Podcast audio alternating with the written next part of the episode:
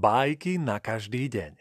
Podcast Prešovského divadla Portál pre malých i veľkých.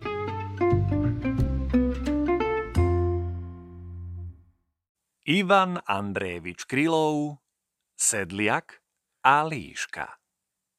Raz Líška Sedliakovi vraví. Kmotríček, na otázku odpoveď mi daj, ako to, že je práve kôň tvoj pravý priateľ. Veď vidím, že je s tebou jednostaj. Pri tebe nažíva si ako vo vate. Cestami, poľom spolu cválate. Pýtam sa v mene zvierat, prečo kôň?